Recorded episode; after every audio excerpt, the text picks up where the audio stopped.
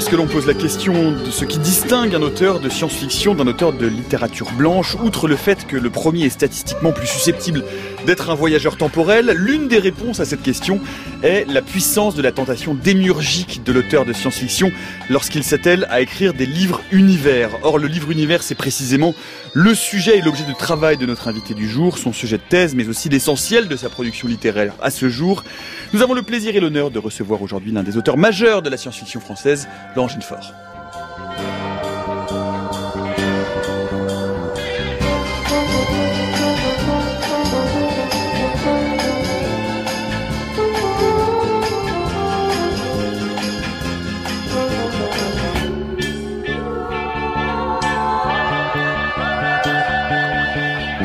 Les mondes avec Laurent Genefort, c'est la vaste tâche qui nous incombe pour l'heure qui vient. Bienvenue dans la méthode scientifique.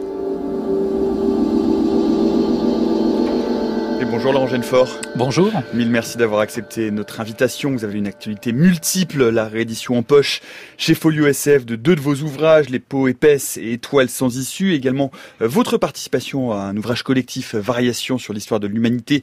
C'est aux éditions La Ville brûle dans la collection Infinie euh, de notre camarade Jean-Philippe Usan. On va vous retrouver dans une grosse dizaine de minutes puisqu'avant de plonger dans vos univers, on va rester encore un peu dans le nôtre avec celle qui fait et défait l'actualité scientifique de la semaine c'est Natacha Triou pour le Journal des Sciences. Bonjour Natacha. Bonjour Nicolas.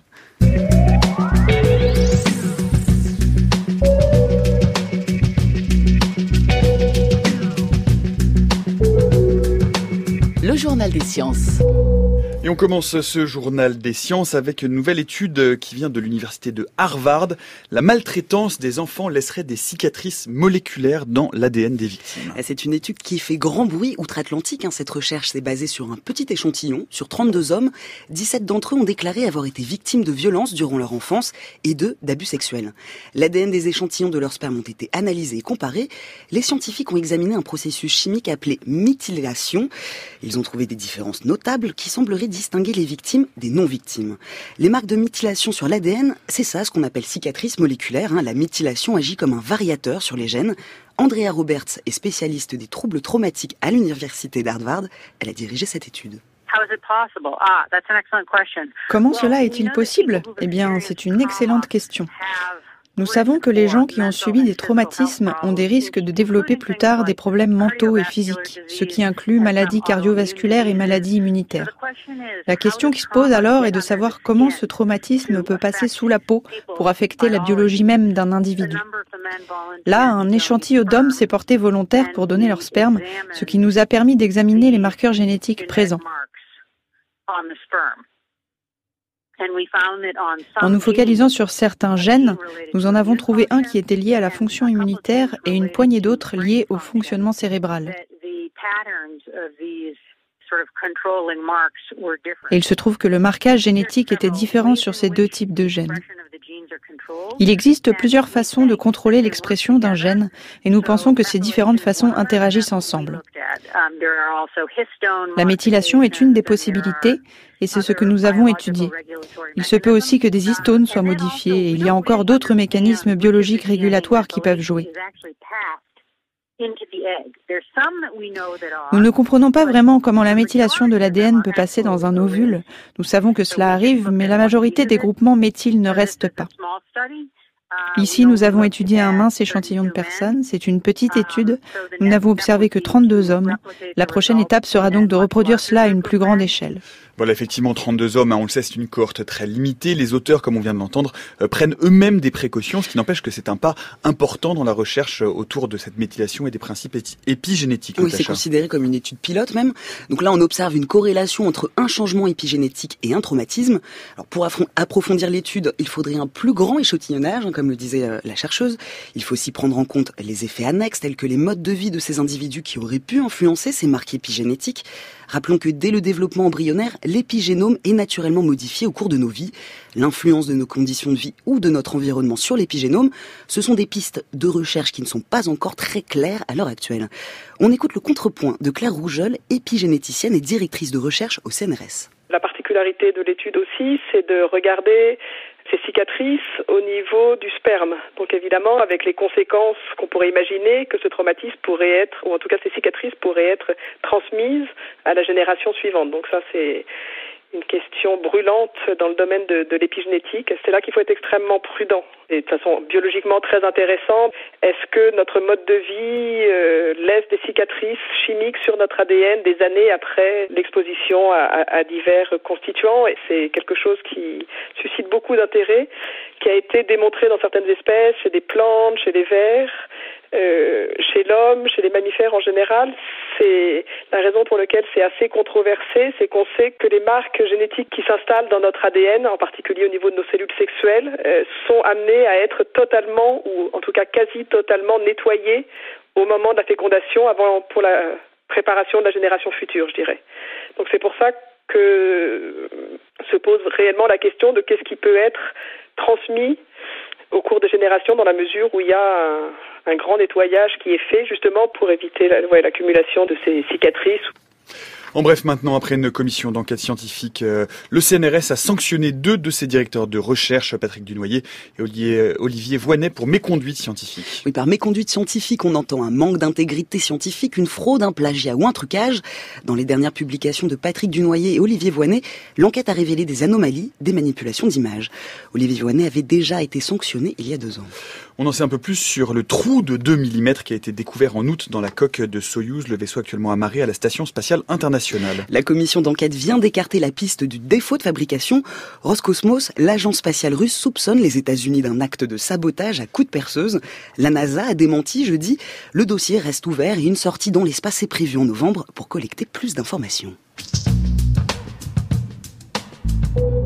Deuxième sujet cette semaine dans le journal des sciences. En Australie, des scientifiques du Hudson Institute de Melbourne viennent de publier une étude selon laquelle il y aurait des prédispositions génétiques à la transidentité. Et c'est la plus grande étude mondiale, enfin c'est l'étude la plus grande hein, qui a été réalisée à ce sujet. Et pour cette étude génomique, l'équipe australienne a mobilisé 380 femmes transgenres et a comparé leur ADN à celui de 344 hommes témoins pour observer les variantes génétiques. Les résultats suggèrent que les raisons des conflits personnels sur l'identité de genre pourraient résider dans l'ADN de chacun. Alors il faut bien employer le conditionnel, hein, parce que cette étude, ce n'est qu'un premier éclairage de ce phénomène. Pour rappel, la dysphorie de genre concerne 5 hommes sur 1000 et 3 femmes sur 1000, donc ce n'est pas un phénomène exceptionnel.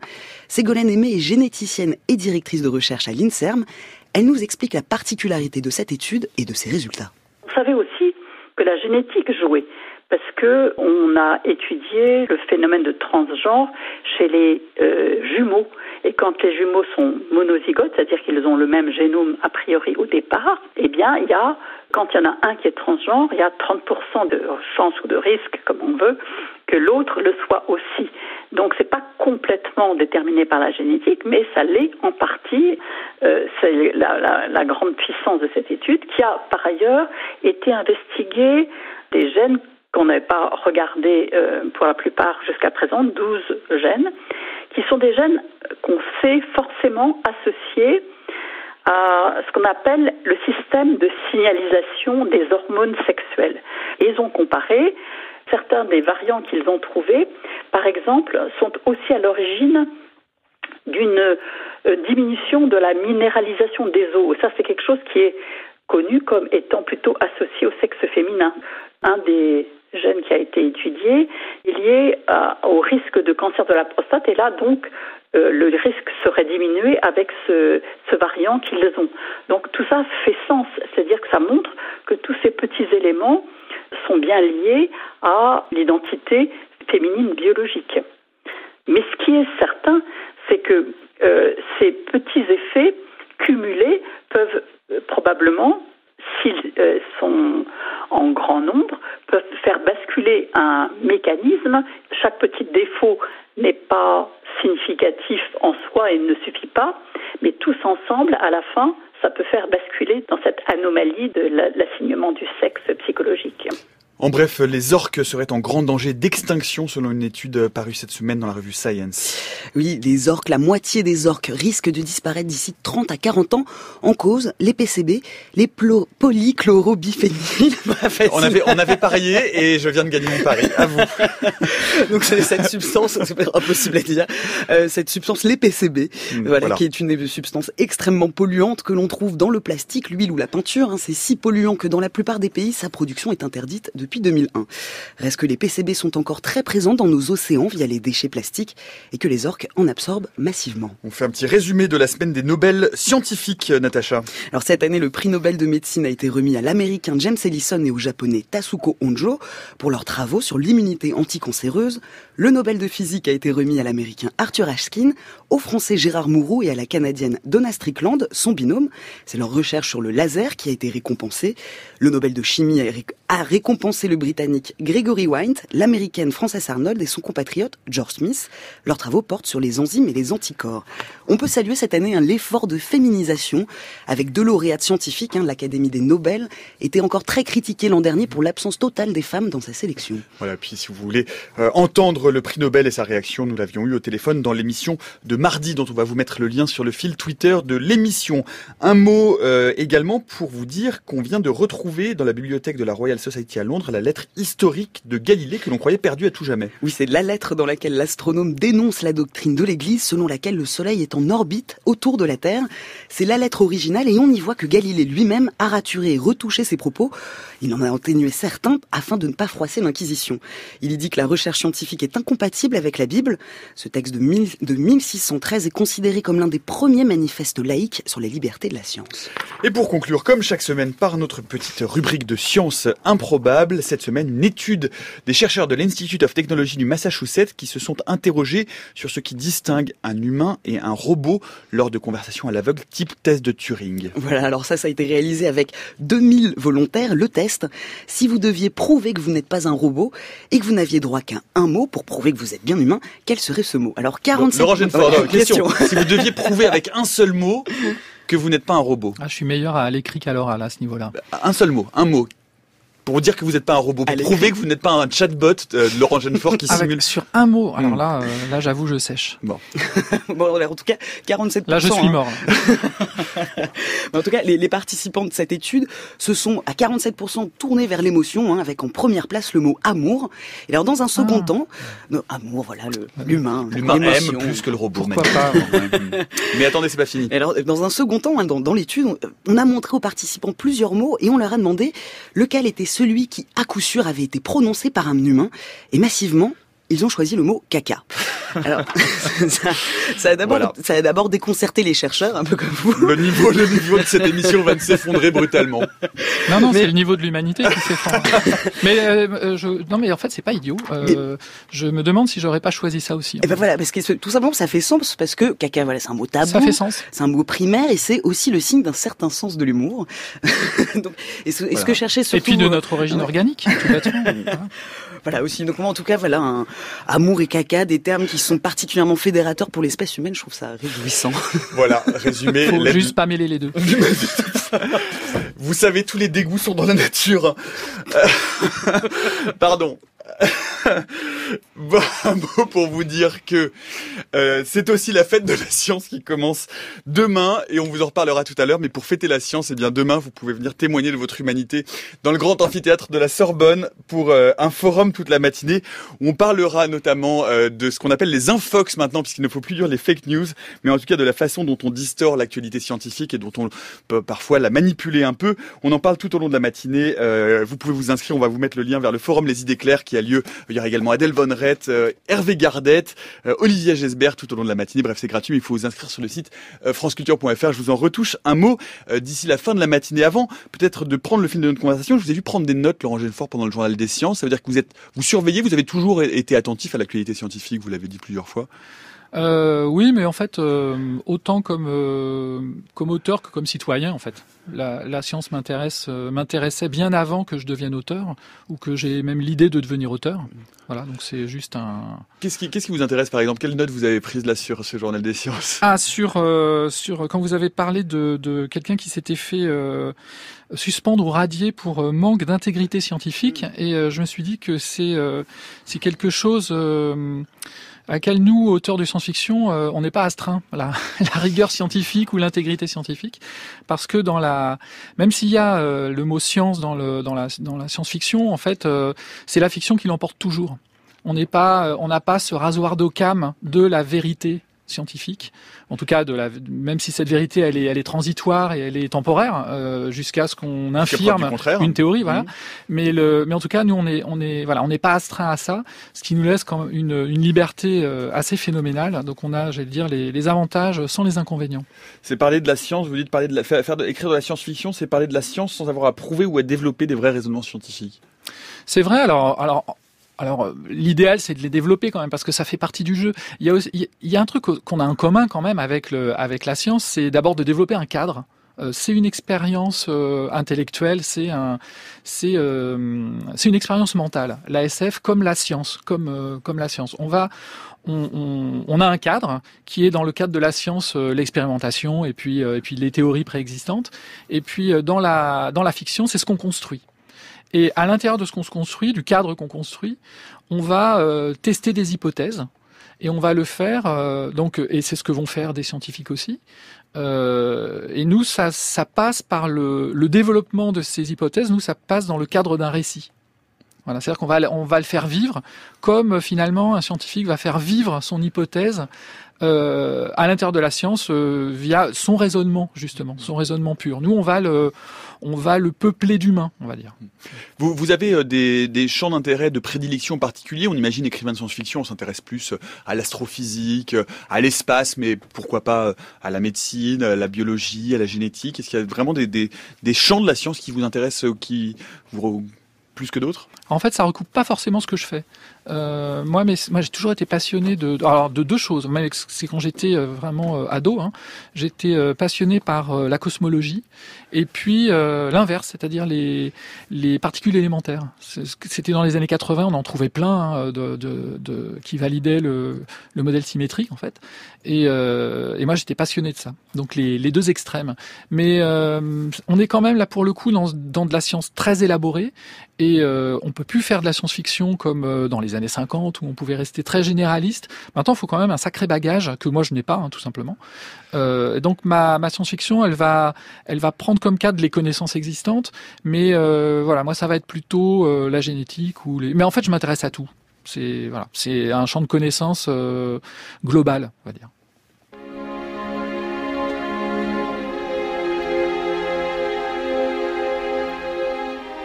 La méthode scientifique, Nicolas Martin. Et à 16h15, donc, Laurent Genefort est notre invité tout au long de cette heure.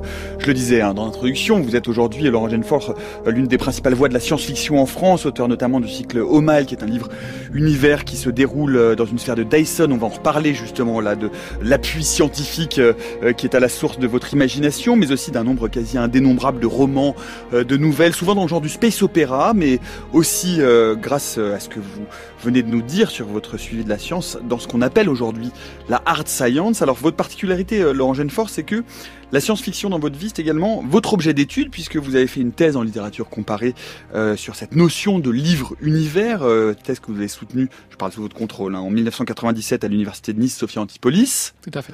Euh, intitulée Architecture du livre-univers dans la science-fiction. Et c'est euh, rigolo parce qu'en préparant cette émission, j'ai retrouvé mon euh, vieil exemplaire, enfin vieil, pas si vieux que ça, puisque c'était à l'occasion de la republication chez De Noël d'Omal, que vous m'aviez gentiment dédicacé. Et vous aviez écrit ces mots pour Nicolas, ce monde enfermé dans un livre. Un livre univers, donc c'est pas un univers ouvert, c'est un monde enfermé. alors euh, oui quand même en fait. Euh, le, le, livre univers, euh, oh j'avais tenté une sorte de petite définition, mais en fait c'est pas, il y en a pas suffisamment dans la science-fiction pour que ça fasse genre. Euh, parce que c'est difficile, hein, c'est souvent l'œuvre d'une vie ou d'une demi-vie, on va dire peut-être pour certains, pour la plupart de, de leurs auteurs. Le, le, point de départ du livre univers, je crois que ça a quand même été Dune, mhm. qui est un peu le, le, modèle et le point de départ, mais, mais même depuis, en fait, on, il se compte quand même sur sur les doigts des deux mains. C'est-à-dire ceux, que vous avez étudiés pour votre thèse, il y a, il y a aussi Hyperion de Dan Simmons. Il y a Hyperion, euh, il y a euh, Heliconia de Brian Aldiss, il y a Noho de Stéphane Vull, un mhm. auteur français. Dont on va parler dans un Et instant. Et puis euh, j'avais pris aussi La Compagnie des Glaces de Gégé Arnaud, qui est pas tout à fait un livre univers, mais en tout cas qui en emprunte, qui est, disons, sa, sa contrepartie populaire, on va dire. Mhm. pourquoi, pourquoi cet intérêt? Je parlais dans l'introduction de cette émission de la tentation démiurgique qui est évidemment propre à tous les auteurs, mais dans le livre univers, il y a véritablement la structuration complète d'un monde. On, on, pose comme ça petit à petit des éléments, un ADN de ce monde-là. Comment vous la, ressentez? Elle est, prégnante chez vous, Laurent Genefort? Alors euh, oui, chez moi, oui en particulier, parce que il euh, n'y a pas une bonne manière de faire de la, science-fiction. Chaque auteur euh, trouve la sienne. Moi, la mienne, ça a été de partir de l'univers. Mais on peut tout à fait partir de l'histoire, même des personnages. chacun euh, fait sa tambouille, on va dire. Euh, euh et souvent, d'ailleurs, on ne sait pas forcément par par quelle voie est passé l'auteur pour pour nous livrer son texte. D'ailleurs, moi, ça passe par l'univers et par un univers même très physique en fait. J'ai besoin de le, toucher par l'esprit et c'est pour ça que j'aime bien les, grandes structures spatiales, parce qu'au moins ça me donne un cadre dans lequel je peux, voilà, je, peux, dérouler à la fois euh, à la fois mon histoire, mes personnages qui viennent après, en fait, et puis euh, et les concepts associés. C'est ça en fait, c'est euh, plutôt une sorte de matrice de concepts. Hmm. Alors on, va revenir euh, sur la façon dont vous avez construit, pensé, imaginé, enrichi, hein, parce que vous le dites, c'est l'œuvre d'une vie pour au mal, si ne citer, pour ne citer que ça, parce qu'on pourrait presque prendre toute votre œuvre, même les romans isolés, comme une sorte de gigantesque monde interconnecté. On va en reparler, mais j'aimerais revenir peut-être au, au, tout début pour vous demander quelle est l'histoire initiale qui marque votre imaginaire d'enfant, c'est-à-dire quand vous pensez à la science-fiction, quelle est la première image qui se forme, qui à un moment donné va justement structurer les débuts de votre imaginaire, Laurent Genefort? Euh, je sais pas en fait. Hein. C'est euh, c'est en fait j'essaie. C'est un peu que c'est c'est c'est assez euh, oedipien. Euh, à un certain niveau de euh, à un certain niveau, vaut mieux éviter de savoir, de déconstruire la machine, parce que des fois, non mais parce que euh, si on la déconstruit, des fois on sait pas si on la reconstruisant, ça va pas, elle va pas fonctionner de, de guingois après. mais mais oui oui en fait la la la, la science-fiction c'est un c'est un c'est un genre qu'on a souvent qualifié de genre. Alors c'est un genre de l'imaginaire. Euh, ça veut dire qu'on on, on, on, va utiliser les images de la science. Mmh. Et euh, alors, toute la SF, je pense, utilise les images de la science à un niveau, euh, même la science-fiction la moins réaliste, euh, Star Wars par exemple, elle va utiliser les images de la science. Un vaisseau spatial, c'est une image de la science euh, qui va utiliser un, un, une technologie particulière pour pour sauter d'une étoile à l'autre. C'est une image de la science, même si elle est pas réaliste du tout. Mais en tout cas, voilà, on n'est pas dans la magie, on est on est dans une dans une science parallèle ou dans dans une science fantasmée, mais on est là-dedans. Le, la différence entre la la, hard science et la, et la science-fiction, euh, c'est que la science-fiction, elle va emprunter aussi une méthodologie qui est empruntée à la science. Pas seulement des images, mais une, mais une méthodologie. Et, euh, et, euh, et, et, donc la science dans la science-fiction, on peut, on peut la voir comme un ensemble de connaissances. Moi, c'est un peu mon cas quand même. Mm-hmm. Mais aussi, on peut, euh, on peut la prendre comme un cadre de, de spéculation intellectuelle. Et donc, ça va faire des auteurs comme Greg Egan, comme Ben Ford, qui vont réellement euh, faire de la science un enjeu narratif. Moi, je l'utilise quand même plutôt. Je suis j'allais dire que je suis entre les deux. C'est-à-dire que des fois, je, c'est, c'est un enjeu, et des fois, c'est juste un cadre dans lequel je vais faire une, histoire qui a pas grand-chose à voir avec la science. C'est intéressant parce que, euh, par exemple, quand on, lit euh, vos interviews précédentes, euh, quand on s'intéresse un peu à, votre carrière littéraire, Jean Rogenfort, autant d'une revient beaucoup. Vous allez nous parler de Stéphane Vull dans un instant, de l'importance de nos. on trouve par, par, par, exemple quasiment aucune notion, aucune mention d'Asimov. Oui, alors qu'en fait non, il est, il est pas parce que c'est c'est tellement le, une figure. C'est comme je parle jamais de Verne, mhm. mais voilà. Vous en parlez un peu. Vous dites que les Disney de Verne vous avez marqué quand vous étiez oui, enfant. Oui, c'est vrai. Ouais, ouais, ouais, tout à fait. La, le voyage au centre de la Terre en particulier. Mais euh, voilà, parce qu'il est tellement euh, prégnant. Enfin, il voilà, il, il est, euh, c'est un, un, peu une sorte d'idéal. Mais c'est et, et c'est un idéal d'auteur de science-fiction, mais presque même d'humanisme et de voilà, ça, ça, ça, dépasse même le finalement l'auteur de SF. Jules Verne. Euh, Jules Verne et puis, euh, Asimov, aussi, ouais, Asimov qui était un grand progressiste. Il avait une, une idée de la science euh, à laquelle parfois j'aimerais bien qu'on revienne en fait. Ah oui?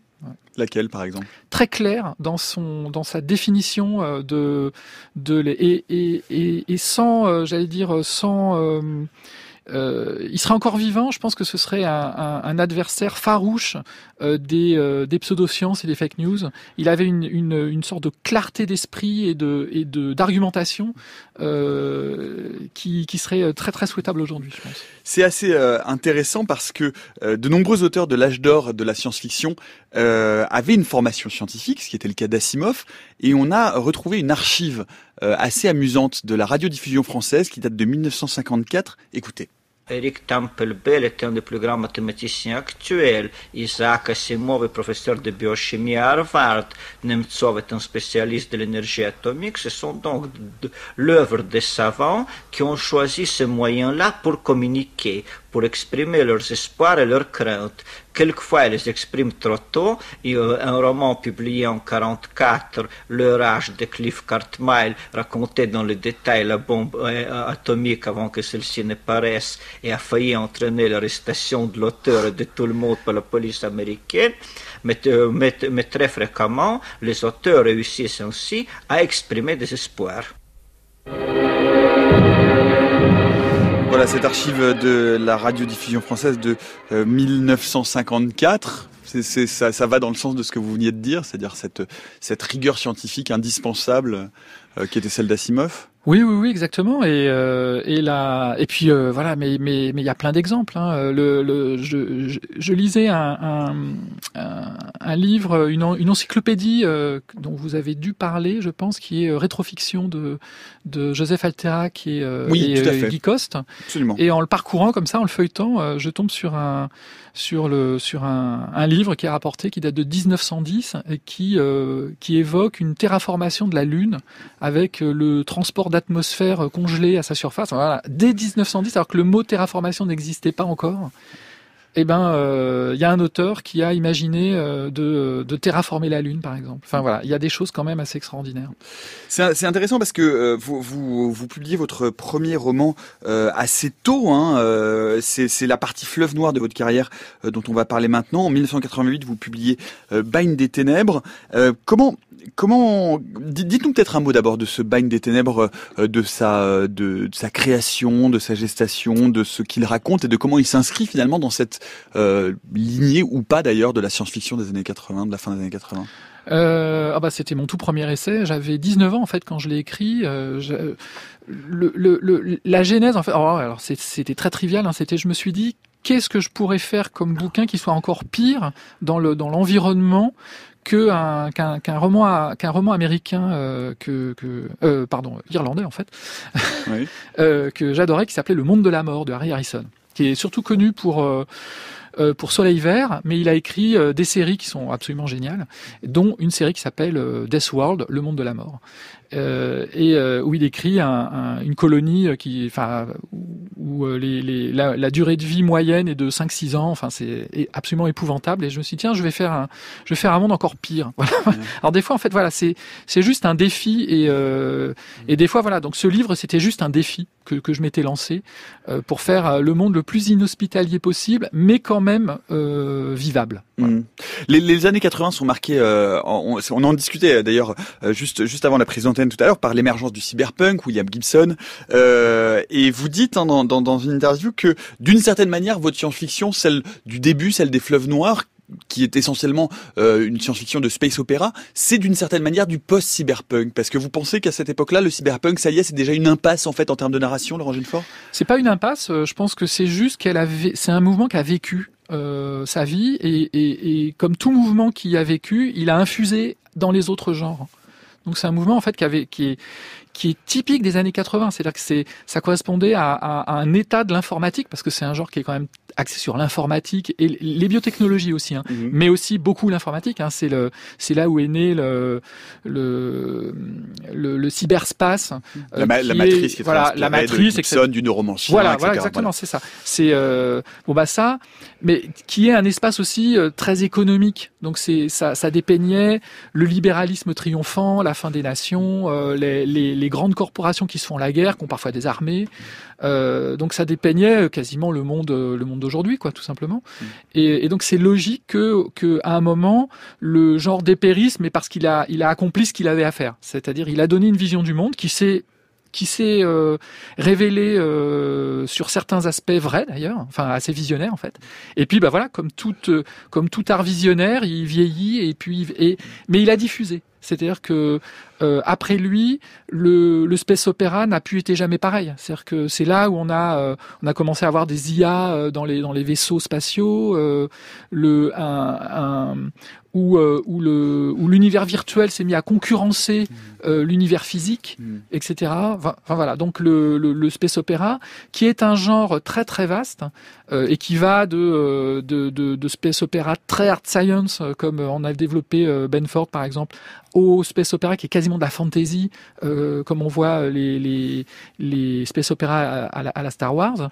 Euh, c'est un genre qui absorbe énormément des genres euh, des genres autour de lui en fait. Hmm. donc c'est euh, voilà donc il a absorbé le space opéra il a absorbé la, la le cyberpunk comme il a absorbé des tas d'autres genres Hmm. Et c'est à quel moment euh, vous, vous, formalisez le fait que justement ce qui va vous intéresser pendant toute cette période euh, qui va jusqu'au jusqu'au début des années 2000, cette partie fleuve noir de votre carrière, c'est vraiment le Planet Romance, c'est le le space opéra. Euh, pourquoi est-ce que vous réinvestissez ce genre qui, lui aussi, dans les années 90, effectivement, euh, retrouve un, regain d'intérêt, mais qui a été très marqué, notamment très marqué par les séries télévisées. Vous dites vous-même que vous regardiez Cosmos 99. Euh, il y, a, y, a, y, a, eu y a eu une partie un peu de, de désamour du space opéra dans les années 80-90. Alors, alors euh, plutôt dans les années 70-80. Oui, 70-80, oui, tout à fait. Il y a eu un, ce qu'on appelle un retour à la Terre.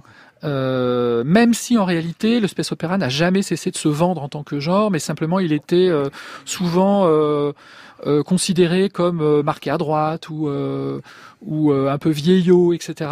Et puis dans au tout début des années 90, il y a eu un, un revival, on va dire. Enfin, en tout cas, il y a eu une génération d'écrivains, bah, avec Dan Simmons et Hyperion, mhm. qui a un peu sonné le, le début. Mais en fait, c'est la même époque de que les premiers romans de la culture de Ian Banks. En fait, où, la, où, la, où le space opéra, il est vraiment revenu par le haut, c'est-à-dire par, par des livres très bien écrits euh, est très littéraire en fait. Mm. Voilà, donc le, le space opéra, il est revenu en fait, je pense par deux.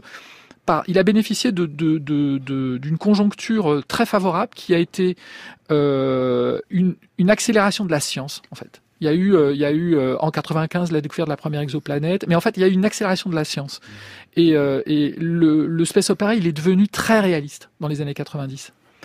Et en même temps, avec des auteurs très très matures, euh, littérairement parlant, il est devenu d'une grande qualité littéraire. Hmm. Donc on a bénéficié en fait de ces deux de ces deux apports.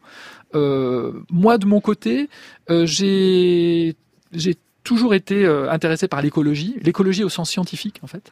Et donc mon mon space opéra, il est écologique. à défaut d'être écologiste, mais il est écologique. C'est-à-dire qu'il est, j'essaie de créer des mondes qui puissent tenir debout par eux-mêmes en dehors de l'histoire euh, dans lequel euh, ça se passe.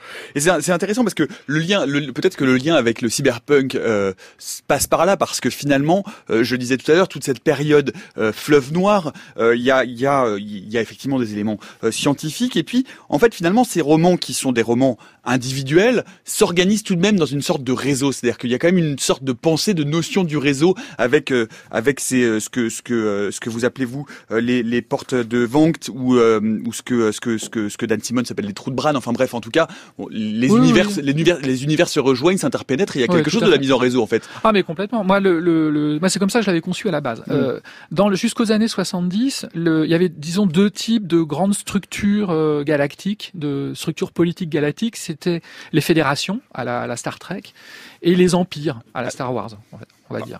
Mais, euh, mais dans les deux mamelles du space opera. Les deux mamelles du space opera. Mais en tout cas, voilà, on trouvait ça, mais on trouve ça aussi chez Ursula Le Guin, enfin chez, les, chez, chez, les auteurs, ou ou Asimov avec avec la Fondation, etc., qui est un empire et puis qui va devenir une fédération. et le, le euh, moi, ce que je me suis dit, c'est euh, effectivement, je suis un enfant du cyberpunk pour le coup, et, et aussi de la micro-informatique, de, de la parce qu'avant Internet, il y avait ce qu'on appelait les BBS, euh, c'est-à-dire des, ben, on va dire des, des réseaux euh, de des, des machines 8 bits, enfin vraiment c'est des trucs préhistoriques quoi maintenant, mmh, mmh. Euh, où il n'y avait pas d'image, il y avait c'était on ne s'échangeait que du texte et c'était le plus souvent offline, mais enfin voilà. Et, et je me suis dit, je vais considérer que chaque planète est comme un terminal dans un réseau. C'est-à-dire que j'ai mon réseau qui est un réseau de trous de verre, donc euh, mmh. j'imagine une sorte de réseau de trous de verre d'origine extraterrestre mais qui a été abandonné. Donc l'espèce qui l'a créé a disparu et l'humanité s'est retrouvée, euh, euh, voilà, enfin à utiliser ça, même si elle comprend pas vraiment comment ça marche, mais en tout cas elle sait l'utiliser. On est un peu comme des comme des singes au volant d'une voiture et qui sait comment tourner le volant, quoi. Et, euh, et, ce réseau-là, il met donc en communication des, des, planètes, et donc du coup, toutes les planètes sont à égale distance géographique et ce et un peu comme la notion de réseau ou la, qui abolit. Alors même si c'est pas vrai en réalité parce qu'en réalité euh, il y a quand même des notions de distance mais mais, euh, mais mais fondamentalement disons que la notion de centre de distance etc euh, est abolie. Et donc euh, mes planètes se distinguent. Les planètes ce que j'appelle les planètes éloignées les planètes des confins se distinguent des planètes centrales entre guillemets non pas par euh, leur éloignement géographique, mais par le flux de données plus ou moins, plus ou moins grand. C'est-à-dire qu'une planète est centrale quand elle échange beaucoup que ce soit des marchandises, des données, de l'argent, des œuvres d'art, des tout ce qui peut s'échanger en fait. Le hub aéroportuaire de Dubaï par exemple. Oui, oui, oui, voilà, exactement. Ah bah, ça, ce serait une planète centrale, mmh, pour le coup. Euh, un, mot, parce qu'il faut, il faut en parler tout de même, euh, parce que ça revient euh, énormément dans, dans vos entretiens, et c'est pourtant un auteur et un texte qui est relativement méconnu. vous l'avez intégré à votre corpus de thèse, ce No de Stéphane Voul, Vul, Vul, Vul, Vul, Vul. Ah, c'est un, de Pierre Perrault, de son vrai nom. en fait, c'est la, le nom Stéphane Vul, W-U-L, mmh. c'est, en fait, il l'avait trouvé dans un vieux Science et Vie euh, des années 50 où, euh, qui, où il y avait eu un numéro spécial sur des savants atomistes russes. Donc c'est en fait euh, Vul, il y avait un, il y avait un Vul, c'est pas un Stéphane, hein, mhm. c'était un Vul qui était un, un savant atomiste de l'Oural euh, qui a travaillé euh, dans un centre probablement secret de, de l'Union soviétique. Voilà. C'est intéressant parce qu'il il, il, a une carrière littéraire assez particulière. Il écrit à peu près tous ses tous ses romans des années 50-60 et puis il y a une grande grande pause et il sort ce dernier roman qui s'appelle Nour en 1977 et c'est ce roman-là qui vous marque beaucoup, Laurent Genefort. Oui, oui, oui c'est ça. C'est un roman qui m'a qui a accompagné toute mon adolescence en fait. Mm. Même si j'adore vraiment, je suis un, un, un fan inconditionnel de sa période des années 50. Il a écrit entre 56 et 59 11 romans, vraiment à, jet, continu, qui sont quasiment tous des chefs-d'œuvre. Vraiment, c'est d'un niveau euh, hallucinant d'ailleurs pour le pour le pour le coup. Il y a que deux trois bouquins qui sont un peu en deçà de, du, du, du niveau du, du reste, mais vraiment tous les tous ces romans euh, sont à lire. Effectivement, il va en fait il est devenu dentiste. Il était dentiste quand il a écrit, il, débutait. Et puis bah, finalement, il a, il choisi ce qu'il appelait la dentisterie. Et, euh, et, sur le tard, il a écrit donc son ultime roman, son douzième roman, qui ressemble pas du tout aux autres, alors que les, premiers étaient d'une écriture très sèche, avec une grande économie de moyens. Euh, là, euh, avec Noho, on est dans un roman baroque, avec une richesse de vocabulaire, énormément de néologismes, de mots inventés. Mmh. Et euh, voilà, donc c'est vraiment c'est c'est une science-fiction telle que le facteur cheval euh, aurait pu la faire. C'est euh, voilà, c'est extrêmement poétique. C'est et c'est une grande, c'est une une immense inventivité. Ça, c'est, euh, mmh. c'est, moi, je l'ai découvert et, et, en fait, a posteriori, je me suis rendu compte que c'est euh, le premier roman à, à avoir. Euh, donc, je pense que Stéphane Vull, c'est l'inventeur de des nanomachines. Par exemple, c'est le premier, c'est le premier roman dans lequel j'ai trouvé des, des nanomachines qui correspondent exactement à la définition qu'on en a maintenant, c'est-à-dire des, lui ce qu'il appelle des machines moléculaires. Et, ce qui s'appelle aujourd'hui en, en, sciences fondamentales des machines moléculaires, qui a valu un prix Nobel de chimie à Jean-Pierre Sauvage il y a un an et demi. Et il a ça des machines moléculaires mmh. d'ailleurs, et euh, qui ont une fonction euh, précise, qui travaillent en essaim, qui sont diluées dans l'eau du robinet ou dispersées dans l'air. Enfin, il a décrit exactement les, les nanomachines telles qu'elles ont été réimaginées 15 ans plus tard par Neil Stephenson dans l'âge de mmh. diamant. Donc, mmh. vu il avait cette à la fois cette poésie euh, et c'était un grand poète, un grand littérateur et un inventeur. C'est un formidable inventeur aussi. C'était il y a deux ans, hein, le prix Nobel de Jean-Pierre Sauvage. Euh, alors, on n'a pas, on, n'a pas retrouvé euh, No, mais on a retrouvé autre chose de Stéphane Ville. C'est intéressant, c'est l'extrait d'une dramatique, une adaptation euh, de son roman La mort vivante. Écoutez. Depuis des siècles et des siècles, l'homme avait émigré vers les planètes paradis des lointains systèmes. Autour du Soleil ne gravitaient plus que des mondes presque déserts. Seule Vénus hébergeait une société organisée, relief de l'ancien empire.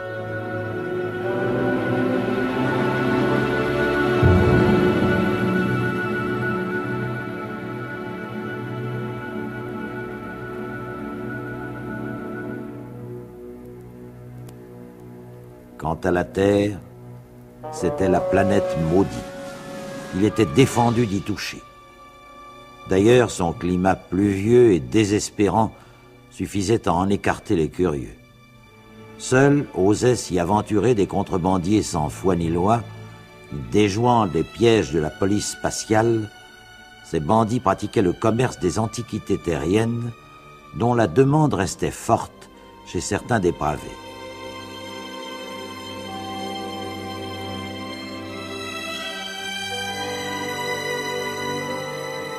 La science était tolérée sur Vénus, mais le consistoire présidé par sa haute prudence se chargeait de la maintenir dans d'inoffensives limites. Voilà l'adaptation euh, de La mort vivante de Stéphane Ville, c'était sur France Culture en 1976. Ah, c'est extraordinaire. Bah, bah, je la connaissais pas d'abord, donc je suis ravi vraiment de la, découvrir. Euh, il y a une adaptation euh, bande dessinée qui vient juste de sortir et qui est absolument, euh, enfin que j'ai trouvé hallucinante aussi. Euh, de, je crois que c'est sorti chez Glénat et Comics Bureau dans, dans une collection dédiée à l'intégrale de, de Stéphane Vull et c'est euh, Vatine Varanda, enfin des, des, monstres de la BD qui, euh, qui l'adaptent. Bon, on va mettre les références tout de suite sur euh, notre fil Twitter. Euh, il est déjà 16h41, Laurent Genefort, il faut avancer un peu. on voulait vous faire écouter un, un, extrait de Dune, mais vous avez déjà beaucoup commenté l'influence de Dune dans, dans votre carrière d'auteur. J'aimerais qu'on arrive à, à Omal, parce que le premier volume de ce cycle est publié en, en 2001, mais vous dites que l'idée remonte à 1993, c'est très, c'est une longue maturation pour ce livre-univers Oui, c'est une longue maturation parce qu'en fait, euh, pour moi, euh, j'avais envie de traiter des extraterrestres. En fait, la base de d'Omal, c'est ça. En fait, c'est euh, c'est intéressant une grande structure comme ça. Donc, c'est une sphère de Dyson, mhm, mhm. c'est-à-dire une, une, coquille autour autour d'une étoile, une coquille solide pour le coup, parce que Dyson avait imaginé d'autres types de, il avait imaginé plusieurs types de sphères de Dyson, enfin euh, mhm. plusieurs types de sphères, euh, qui avaient plutôt pour but de récupérer l'énergie totale euh, de, de l'étoile, mais en fait, bah, récupérer par nous, auteurs de science-fiction, ça, évidemment, nous, ce qui nous intéresse, c'est de les peupler d'histoire, et donc bah, de les peupler tout court, du coup. Donc on a, moi, j'ai pris euh, l'idée de d'une coquille solide autour de autour d'une étoile, et à l'intérieur, sur sa face, sur sa face intérieure, il y a des, c'est une sorte de grand melting de euh, toutes les espèces de la galaxie dont on a importé des échantillons et dont euh, l'humanité se retrouve, euh, enfin un échantillon d'humanité, on va dire plutôt, se retrouve à l'intérieur de cette sphère et partage son espace vital avec deux, espèces, les Chiles et les Hodgkin, et, euh, et pour moi, traiter euh, d'extraterrestre à un niveau euh, le plus réaliste possible, mhm. c'est une vraie gageure. Et dans la science-fiction, il y en a finalement assez peu, en fait, aussi. On a beaucoup de d'extraterrestres qui sont, mais on est à la limite du conte souvent. Euh, où le où le réalisme n'était pas forcément euh, est pas forcément requis à un niveau euh, moléculaire, on va dire. Moi, j'ai essayé de faire des, des, des extraterrestres qui soient le plus réaliste possible. Et donc d'essayer bah, de leur et donc il m'a fallu des années pour euh, imaginer leur culture, euh, mais voilà jusqu'à leur biochimie en fait. Ça va ça va jusqu'au euh, jusqu'au voilà au niveau moléculaire, je dirais. Mmh. Vous avez travaillé avec Roland Lehoucq, qu'on connaît bien ici, et Jacques Paul également. Vous aviez besoin, vous sentiez le, besoin d'être épaulé par des scientifiques dans, dans l'avancée, dans la construction de ce, de ce livre univers, Laurent Jeunefort. Oui oui, bah toujours pour pour cette idée de, de réalisme qui favorise une immersion particulière, qui est justement celle du réalisme. Euh, et euh, donc euh, pour les deux, donc ce sont bah, des astrophysiciens tous les deux en fait. Et donc ça m'a, ils m'ont aidé pour le pour la structure elle-même en fait. Donc Roland Lehou qui m'a qui a réalisé bah, des calculs déjà pour pour que ce soit réaliste à un niveau astronomique pur. Mhm. Et puis Jacques Paul, c'était une longue discussion qu'on a eu un jour puisque je cherchais à à rendre réaliste le passage des jours et des nuits euh, sur Romal puisque dans bah, une sphère qui est toujours éclairée forcément parce que c'est éclairé de l'intérieur. Donc comment faire Comment mhm. faire? Alors euh, il y avait un, un auteur qui m'avait précédé qui avait fait un, une, une, sorte de sphère de Dyson. Euh, donc il avait gardé la partie la plus intéressante de la sphère qui est la, la ceinture équatoriale. Larry Niven dans la Larry Niven, l'anneau monde. Et lui il avait imaginé un truc très très bien, bah, d'ailleurs qui fonctionne euh, à la perfection, qui est un second anneau intérieur euh, troué et qui permet de, de, de, de simuler l'alternance des jours et des nuits euh, juste par, euh, par occultation euh, du, du, du soleil par, par, par des sortes d'éclipses successives. Mais comme on est dans la science-fiction et que la et que le principe c'est de de, de pas pomper les, les ses prédécesseurs dans la mesure du possible, il fallait que je trouve quelque chose d'autre. Et c'est Jacques Paul qui m'a euh, qui m'a orienté vers un, quelque chose qui soit un phénomène local en fait. C'est ce qu'il m'a dit. Moi j'avais imaginé un système de lune avec des quarts nuits, des demi-nuits, mais je sentais que ça fonctionnait pas bien en fait. Il faut comprendre qu'à l'intérieur de cette sphère de Dyson, il y a plusieurs planètes euh, qui ont d'ailleurs des, des, des, des, voilà, des buts, des, des voilà, particuliers. Il y, a, il y a deux lunes intérieures, il y a deux petits euh, petits planétoïdes intérieurs, mais mm. qu'en fait qu'on voit pas de la surface parce qu'ils sont très près du Soleil, du Soleil central. Donc on les voit pas, ils sont noyés dans la luminosité de de, de, de l'étoile centrale qui s'appelle Héliale. Et euh, donc a priori, il pose pas trop de problèmes euh, sur la. Mais en tout cas, si je justement, j'avais imaginé des, lunes intérieures qui, par un phénomène d'éclipse aussi, pouvaient euh, générer des, des nuits, mais en fait, ça fonctionnait pas. Et euh, c'est Jacques Paul qui m'a qui m'a mis le nez dans le caca, puisqu'on parlait de caca tout à l'heure. avec amour, hein, voilà, pour garder les deux mamelles. Mais avec amour quand même. Et, et en fait, à la fin du, on déjeunait et à la fin du repas, je, je regarde ma montre et c'était une montre à quartz. Et en fait, c'est là, en fait, c'est la, euh, c'est la coïncidence justement de, de de, de l'idée de phénomène local et on, a, et on avait parlé aussi euh, de la couche d'ozone un peu avant et je me suis dit et en fait voilà ça a fait euh, un tilt. dans mon esprit et je me suis dit phénomène local plus plus petite nappe gazeuse. Et je me suis dit tiens je vais inventer un, une une molécule euh, qui se comportent un peu comme des cristaux liquides, donc des sortes de cristaux gazeux, voilà. qui vont polariser, alors qui vont pas, qui vont se polariser non pas sous un courant électrique euh, comme, comme, les cristaux mmh. liquides mmh.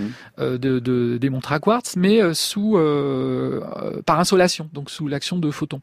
Et donc ça a donné, et donc quand ils se polarisent, ben, tout devient noir en dessous, forcément, ça, ça, devient opaque, et donc la, la, la, nuit s'installe pour 12 heures, le temps que les molécules reprennent leur état chaotique de, de moindre énergie. Et, euh, et, voilà, en fait, ça s'est fait comme ça. Donc c'est pour ça quand je parlais de que pour moi la science, pour certains auteurs, la science c'est un carcan et ils ont besoin de s'évader euh, de justement de la science pour trouver un imaginaire. Moi, la science est plutôt un tremplin et ça c'est un bon exemple. Ce qui est intéressant aussi, euh, c'est que euh, vous disiez dans l'un des entretiens que vous avez accordé que la, science-fiction est un imaginaire cumulatif justement à propos de de l'anomonde et de la façon dont vous avez récupéré cette idée d'une sphère de Dyson ou en tout cas puisque c'était à peu près l'idée de l'anomonde en supprimant les pôles et en n'ayant plus qu'une sorte de grande ceinture équatoriale. Oui, c'est vrai. Alors la, science-fiction, c'est un genre qui est assez vertical. Il a, il a tendance, euh, même s'il emprunte au genre autour, hein, mais euh, donc ça c'est son côté latéral, mais c'est un genre qui est vertical, qui se construit sur lui-même. Et euh, d'ailleurs, ce qui fait des fois des, des, bouquins très pointus, et ce qui explique aussi pourquoi on, on a un lectorat limité, hein, parce que des fois, faut, faut avoir, un, faut décoder des fois, parce que justement, euh, on, on, a tendance à apprendre pour, pour, pour pas pour argent comptant, pour pour matière, pour zut. Ah, Et vous ne pourrez même pas couper au montage. c'est pas grave. Vous avez comme matière comme, comme matière brute. Oui, comme mais pour acquis. Voilà. On, va tenir pour acquis un certain nombre de concepts qui ne le sont pas forcément. Et c'est mhm. pour ça que des fois la, la, la science-fiction, elle s'enferme des fois sur des concepts un peu abscons, juste parce qu'ils ont été traités par par des auteurs avant et on a mhm. voilà. Mais en même temps, ça permet d'être très pointu des fois comment vous comment vous le travaillez euh, ce livre univers d'Omal Il y a plusieurs euh, euh, donc vous le complétez d'année en année pendant quasiment dix ans. D'ailleurs, est-ce qu'il est terminé? Est-ce qu'il y a encore des encore des, des, tomes? Est-ce qu'il y a encore des volumes d'Omal qui vont paraître? Est-ce que vous en avez fait le tour? Non, non, j'en ai pas fait le tour. Il y a eu quatre romans, mais genre c'est bizarre. Enfin, c'est c'est j'y suis depuis 15 dans ma tête, j'y suis depuis 20 ans. Et, et j'ai l'impression de n'en être qu'au préambule. C'est ça qui est assez assez euh, vertigineux, vertigineux et puis un peu euh, décourageant par moment. Mais euh, non, non, c'est une série ouverte. C'est-à-dire qu'a priori, il n'y a pas de, il y a, y a, pas de fin euh, à ce, à cette chronologie. Euh, voilà, en fait, c'est quand ça me prend. Euh, quand je fais pas de roman, je fais des nouvelles qui me permettent de d'approfondir un point particulier, euh, parce que des fois les romans ne me laissent pas le loisir, parce qu'il faut avancer, il faut avancer dans la narration, et des fois ça me laisse pas le loisir de de vraiment de de, de, traiter de tel ou tel thème. Mm. Donc les nouvelles me le permettent. Donc quand il n'y a pas de roman qui paraît, en général, il y a une nouvelle ou une nouvelle.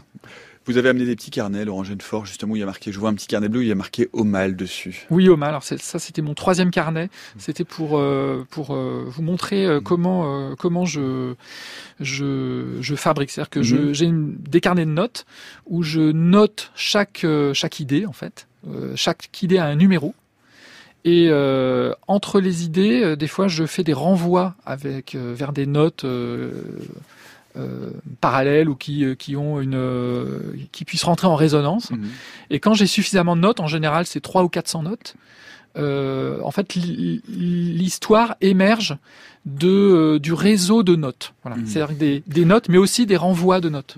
Mais c'est-à-dire que ces notes, c'est quoi? C'est un personnage, c'est une action, c'est une scène, c'est exactement. Ça peut être n'importe quoi. Ça peut être un bout de carte même, des listes de noms, des bouts de dialogue, des, des concepts, des voilà, tout tout ce qui peut me venir à l'esprit. Et donc c'est vraiment cet empilement de micro-histoires, de micro-événements qui finit par constituer une globalité. Vous pensez pas, euh, quand vous avancez euh, cycle par cycle, à un fil conducteur, vous, vous n'avez pas...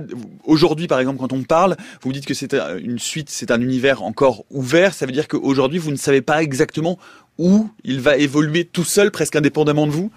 Alors, il y a des grands mystères à résoudre quand même. Donc euh, l'origine d'Omal a été mhm. plus ou moins euh, résolue, on va dire. Plus ou moins. Voilà. Oui. Ce qui reste mystérieux, ce sont les grands architectes de cette de mhm. cette structure et celle des trous de verre dont on parlait tout à l'heure, mhm. euh, les portes de Vanque. Et les portes de Vanque et, les, et la sphère de Dyson qui s'appelle Omal ont probablement la même origine. Il faut savoir que par ailleurs, quand un vaisseau rentre et traverse ces portes de Vanque, il est bloqué, il ne peut plus sortir. Voilà, c'est ça. En fait, il y a eu à un moment euh, ce qui s'est passé euh, pour euh, dans le peuplement d'Omal, mm. c'est que l'humanité le, utilisait un réseau, le réseau des portes de Vanque, et puis à un moment, tout vaisseau qui est qui s'est mis à passer une porte s'est retrouvé en fait. C'est comme si tous les passages s'étaient polarisés vers euh, vers vers Omal, vers la hmm. porte d'Omal, hmm. voilà, vers le passage d'Omal. Et donc tous les vaisseaux qui pensaient arriver à destination, pouf, bah ils se retrouvent à l'intérieur d'Omal. Et donc comme ça, il va y avoir pendant euh, plusieurs jours, on ne sait pas exactement, mais il va y avoir comme ça un, un, un, un afflux de vaisseaux humains comme ça, mais pas seulement humains. Et c'est là que l'humanité, puisque jusqu'à présent, euh, l'humanité n'avait pas été confrontée à d'autres espèces intelligentes dans mes dans mes autres romans. Dans la dans la partie fleuve noir. Voilà. Et mm. donc c'est là qu'on se rend compte que les Vanks, cette cette euh, sorte d'espèce extraterrestre dont, on ne sait rien, a euh, probablement créé plusieurs réseaux différents. Euh, qui sont autant, qui, qui, ont à la fois boosté les, les civilisations euh, euh, humaines et autres mm. pour en faire des civilisations galactiques, pour en faire des civilisations interstellaires, mais en même temps, euh, c'est en même temps un piège. C'est-à-dire que ça mm. les a euh, euh, enfermés dans cette espèce de nasse qui est au mal. Euh, alors, est-ce que c'est justement pour les confronter, etc. Alors ça, ça reste encore à, à définir. Voilà. Ça reste, c'est déjà défini dans votre tête ou ça reste à définir C'est défini dans ma tête, mais euh, je ne peux pas spoiler. évidemment, évidemment. Euh, il nous reste quelques minutes pour pour conclure. Peut-être Laurent Genefort, un mot euh, sur vos, sur la place qui est la vôtre, sur la place de votre œuvre dans la science-fiction française. C'est vrai qu'aujourd'hui vous êtes assez largement reconnu comme une voix atypique et puissante de la science-fiction française, qui par ailleurs n'en a pas tant que ça. la science-fiction en France, il y a pas mal de fantaisie, pas mal de fantastique, mais de la vraie SF aujourd'hui, euh, c'est pas c'est pas c'est pas très foisonnant du côté de la SF française. Bah, moi, je trouve qu'il y a un renouveau. Hein, il y a un renouveau. On a reçu Romain euh, Lucaso ici, par exemple, qui fait du space opéra avec la Il y a Olivier Paquet, il y a Estelle Faye, euh, il y a Sylvie Denis. Euh, euh, alors, je suis désolé pour mes pour mes consoeurs et confrères, mais mais, mais sincèrement, il y en a encore une bonne douzaine. Hein. C'est hmm. c'est non, moi je trouve que le genre euh, euh redémarre au niveau auteur et, et, au niveau lectorat aussi d'ailleurs. Euh, je suis pas sûr que ce soit le cas en fantasy ni en fantastique d'ailleurs. Hmm. Donc le non non là, je trouve que la SF vit un vit un nouvel âge. Comme vous, vous, dites pourtant que vous êtes toujours resté plutôt en dehors du milieu français de la science-fiction. Parce que vous êtes de la même génération que Serge Lehmann, que euh, cette époque-là, que cette équipe de Noël, etc. et, Wagner. Voilà, et pourtant, vous êtes toujours resté un peu à, part à côté? Alors, euh, dans le temps, hein, hmm. sincèrement. Euh... C'est plus, le cas aujourd'hui? Oui, je me suis beaucoup socialisé depuis. non, non, mais c'était... Euh, oui, oui, oui, c'est vrai que j'ai évolué. Je connaissais tout simplement pas le milieu, en fait, de la, de la science-fiction. Il m'a fallu... Euh, comment dire, l'apprivoiser et puis me rendre compte, en fait, il était surtout peuplé de passionnés euh, comme moi, tout simplement. Un, mot euh, peut-être sur euh, aujourd'hui sur les littératures de l'imaginaire. On en a on en a souvent parlé. On sait que autant il y a un vrai engouement public et pour l'audiovisuel, c'est-à-dire pour les séries, pour le cinéma, que ça touche un grand monde, un large public. En librairie, c'est toujours un peu difficile et la science-fiction encore un peu plus que pour, le coup les, derniers chiffres que la fantasy et le fantastique. Comment est-ce qu'on explique que euh, cet engouement euh, pour des séries, pour le, cinéma ne se traduise pas Est-ce qu'il manque euh, ici on dit, on dit traditionnellement qu'il manque à la science-fiction un Game of Thrones, ce que Game of Thrones a été pour la fantasy Sincèrement, je sais pas. Je ne vais pas vous mentir, euh, je sais pas. Il y a des best-sellers. Euh, Seul sur Mars, c'est un best-seller. Euh, il y a eu, il y a, il y a régulièrement. Euh... Seul sur Mars parce que c'était adapté au cinéma. Parce non, non, même avant. Ça a été adapté parce que c'était un best-seller mmh, aussi. Mmh. Donc non, non, il y a des, il y a des comme ça. le, le livre de Damasio, l'heure du contrevent, mmh. s'est vendu à plus de 200 000 exemplaires, il me semble.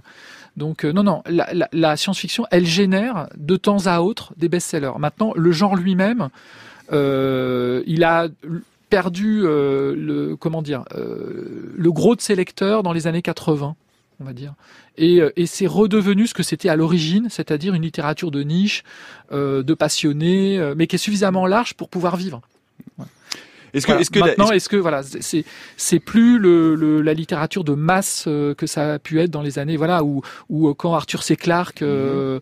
voilà il vendait à 100 000 exemplaires et Ray Bradbury pareil etc. on a pu ces, ces, ces chiffres là ça c'est vrai. Est-ce que est-ce que la science-fiction en 2020 a vocation peut-être à redevenir plus politique qu'elle ne l'est aujourd'hui un peu comme la vague des des spinrad ou même d'une certaine manière de Philippe Cadic à la fin des années 70 des années 80 est-ce qu'en 2020 aujourd'hui Est-ce que le, puisque le futur est là, puisque la matrice est une réalité, est-ce que, est-ce qu'il faut, et puisque le désastre écologique est en train de se produire devant nos yeux, est-ce que la, est-ce que la SF doit reprendre les armes entre guillemets? Bah, euh, Des auteurs comme euh, comme Catherine Dufour, euh, mhm. Norbert Merjanian, Alain Damasio, ils sont, ils, sont très politiques. La zone du dehors de. Voilà, tout à fait. donc. Donc non, non, on a ça aussi, je dirais. C'est, c'est la SF, elle est un peu présente à tous les niveaux, je dirais, de, de, de l'imaginaire. Il y a une, il y a une SF très euh, très littéraire, très scientifique, une autre très politique. Euh, et puis euh, souvent ça se mélange, hein, tout ça se mélange d'ailleurs. Dites-nous, dites-nous ce que aujourd'hui, quels sont les auteurs qui vous intéressent, vous, Laurent Genefort Qu'est-ce que quel est le dernier livre de SF qui vous a vraiment emporté? Euh, ah, c'est une question piège, ça. C'est une question, oui, parce que j'ai toujours peur de d'oublier de, des copains, en fait. Euh, mais euh, j'essaie. De... Alors là, dernièrement, comme je suis dans de la documentation, je lis peu de fiction. Mhm. le dernier qui m'a, c'était un livre de euh, de Paolo Bacigalupi qui s'appelait La fille automate. Mais je l'ai lu. Qu'on a reçu ici pour Waterknife, euh, Paolo Bacigalupi. Voilà. je trouve que La fille automate, c'est un bouquin absolument euh, visionnaire. Voilà. Eh ben, on va vous mettre le lien sur le fil Twitter de l'émission. Merci beaucoup, Laurent Genefort, d'être venu nous voir ici. Je Merci à vous. Que le cycle de mal en grand format, c'est chez De Noël, en poche chez Folio SF, qui réédite également Les peaux épaisses et Étoiles sans issue, qui est un roman qui est publié l'année dernière, plus votre contribution euh, à l'ouvrage collectif Variations sur l'histoire de l'humanité. C'est aux éditions La Ville qui brûle. J'en profite pour vous rappeler que demain matin, si vous ne savez pas quoi faire, eh bien, il suffit de vous inscrire sur maisondelaradio.fr ou sur franceculture.fr pour venir passer la matinée en notre compagnie dans le grand amphithéâtre de la Sorbonne pour le forum Les idées claires où on va parler d'infox, de désinformation scientifique, de fake news. Euh, pour notre part, pour la méthode scientifique, nous serons de 9h à 10h euh, avec Étienne Klein, Bernadette Benso de Vincent et Gérald Brunner autour de la question de l'ère du doute scientifique. Depuis quand est-ce qu'on doute de la science et pourquoi est-ce qu'on en est arrivé aujourd'hui à ce régime d'inquiétude générale autour de la parole scientifique. Et puis vous aurez aussi des émissions euh, d'Adèle Von Rett, euh, de euh, Hervé Gardette et enfin d'Olivia Gesberg qui recevra Eric Rochant pour conclure cette matinée. C'est gratuit, mais il faut vous inscrire sur Maison de la Radio. N'hésitez pas à le faire. Il reste encore quelques petites places. Merci à toute l'équipe de la méthode scientifique. C'était Anthony Thomasson aujourd'hui à la technique. Un mot pour vous donner le programme de la semaine prochaine. Lundi, nous parlerons de mimétisme animal. Mardi, de Mercure. Mercredi, d'un appel à l'éthique numérique. Jeudi, de la fin du modèle des revues scientifique payante à comité de lecture et vendredi, eh bien, nous diffuserons le forum qui est enregistré demain. Voilà, on se retrouve lundi à 16h jusqu'à preuve du contraire.